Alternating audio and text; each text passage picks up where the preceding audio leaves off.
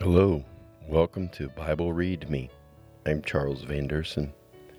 Today I will begin summarizing the readings beginning with April the 2nd, day 92. We read how God used Gideon to deliver the Israelites from the armies of Midian, Amalek, and the people of the east with only 300 men. He began with well over 22,000 men, but God whittled them down so that the Israelites would recognize that it was a miracle performed by the same God that had delivered their ancestors from the overwhelming power of Egypt. The separation of men who lapped like a dog had no military significance, since no Israelite had to actually battle his enemy in the type of trickery that they were about to engage. Their opponents ultimately killed each other and or ran away in a panic because the Lord made them think that they were outnumbered. Gideon made a sacred ephod with the golden earrings plundered from the Midianites to commemorate his victory. But the people worshipped it, and after Gideon died, they all completely rejected God to worship Baal Berith. Later, the son of Gideon's concubine killed all but one of Gideon's seventy sons and ruled as king for three years until the fulfillment of Jotham's prophetic curse. Reference Judges chapter 9 verse 20. April the 3rd, day 93. We read more examples of the level of depravity that man will stoop when he is left alone without God's restraint. God avenged the death of Gideon's sons' murderers by causing Abimelech and his subjects in Shechem to kill each other. Abimelech burned 1,000 of them alive in a tower, but as he was preparing to repeat this strategy with another tower, a wise woman took advantage of material density differences. That is, she dropped a rock on his head as he tried to light the fire. So Jotham's curse came to pass. Reference Judges chapter 9 verse 20. Then the Israelites totally abandoned God again, and he turned them over to the Philistines and the Ammonites. They cried out to God, but he told them to try to call on their idol gods to help, because he was not going to deliver them. Later, out of grief, he raised up Jephthah, the formerly shunned son, who made the most rash and costly vow, to deliver them. In spite of his repugnant upbringing, he knew his people's history well and made a noble but fruitless argument to settle the dispute between Israel and the king of Ammon. April the 4th, day 94. We learn the sad consequence of Jephthah's most devastatingly rash vow. He sacrificed his only daughter in exchange for a military victory. Her compliance to his foolishness accentuated her purity of heart. The fugitives from Ephraim learned too late the importance of correctly pronouncing their words well. After he and three other judges served and died, Samson came on the scene as foretold by the pre incarnate Christ. Samson did not take seriously his heavenly bestowed talent, his divinely assigned role, his Nazarite vow, nor as being the deliverer of Israel's oppressor. But God used his foolishness to accomplish his purpose, and that was to destroy many Philistines. He is the only judge who acted as a lone ranger.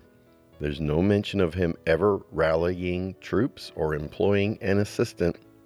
Finally, there cannot be found even one comment on his courtly behavior as Israel's judge of 20 years. Solomon was right. Wisdom is better than strength reference Ecclesiastes chapter 9 verse 16. But both of these outstanding men fell victim to the venom of the lust of the flesh and the lust of the eyes, reference 1 John chapter 2 verse 16. Samson was a man of many striking contrasts in his character. He was a type of Dr. Jekyll and Mr. Hyde, as observed by Dr. Henry Lockyer, reference All the Men of the Bible, Lockyer, 1958, page 292. April the 5th, day 95. We read how Samson's lethal vengeance stirred the Philistines' hatred for him as he could not be defeated because of his incredible strength. His weakness was in his lust for sensual pleasure and a misplaced trust in his own strength. Delilah was the agent of his greatest setback. His desire to please her more than God was his downfall that led to the recording of one of the saddest verses in the Bible. Quote, but he did not realize that the Lord had left him. End quote. Reference Judges chapter 16, verse 20. Ultimately, he did kill more men in his death than he did in the totality of all his conflicts. His last brief prayer was one of only two recorded from his entire lifetime where he actually employed any spiritual activity.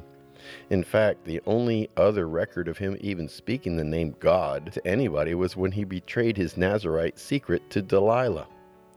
Finally, the idolatrous tribe of Dan, who employed Moses' grandson as their priest, formerly the priest of Micah's idol in Ephraim, conquered an unsuspecting peaceful civilization and justified the practice of their pagan religion because they said that they lived too far from Shiloh to worship God. However, sometime later they were glad to come to Hebron to join in crowning King David. April 6th, Day 96. We read a description of the tragic picture expressing the level of indecency of depraved Israel after years of rejecting God's laws to do what each man thought was right in his own eyes. This led to the male's severe discount of females' deserved honor and respect, a perverted sense of justice, and the Israelites' discount of God's holy status to that of a good luck charm. The book of Judges ends with the grotesque result of rape, murder, injustice, human trafficking, and civil war. This depiction of Israel's debauchery is the backdrop of the story of Ruth, who turned out to be the fourth generation away from the arrival of the sweet psalmist of Israel, who, as a man after God's own heart, would be Israel's most accomplished military leader who united the disorganized 12 tribes to rise together in history as the greatest kingdom of that era. This accomplishment was to be followed by his gifted son Solomon, who built it up further to become the historical pinnacle of Israel's human glory. April the 7th, day 97. Sometime late in the period of the Judges, a man named Elimelech moved his family to the other side of the Jordan River to wait out the severe famine in Judah. While there, he and his two sons died, widowing his wife Naomi and their two Moabite daughters in laws, Ruth, whose name means friendship, and Orpah, whose name means stubborn, both descendants of Lot's incestuous offspring. Ruth joined Naomi's broken-hearted return to Bethlehem, her hometown where it was discovered that prosperous Boaz could be the family's kindred redeemer. Because of her unyielding devotion to Naomi, her faith in God, and her diligent work ethic, the Lord blessed Ruth with success by orchestrating her marriage with Boaz. This couple became the great grandparents of King David and claimed a place in the ancestral line to Jesus. April the 8th, day 98. We read many genealogies that bridge the generations from Judah to David. Among them is the brief mention of Honorable Jabez and his famous prayer that God answered by prospering him. This prayer was recently employed to create a briefly popular prayer formula, hysteria, among many professing Christians. Finally, we read the story about how barren Hannah was brokenhearted over being ridiculed by Elkanah's other wife, who had borne him children. It is this familial tension that set the scene for the unusual birth and rearing up of Israel's final judge, Samuel. It was a common misconception, pardon the pun, in ancient Israel that barren women were out of favor with God. This ends this week's reading. My next podcast episode will begin on April the 9th, day 99. I look forward to your visit then. May God bless you.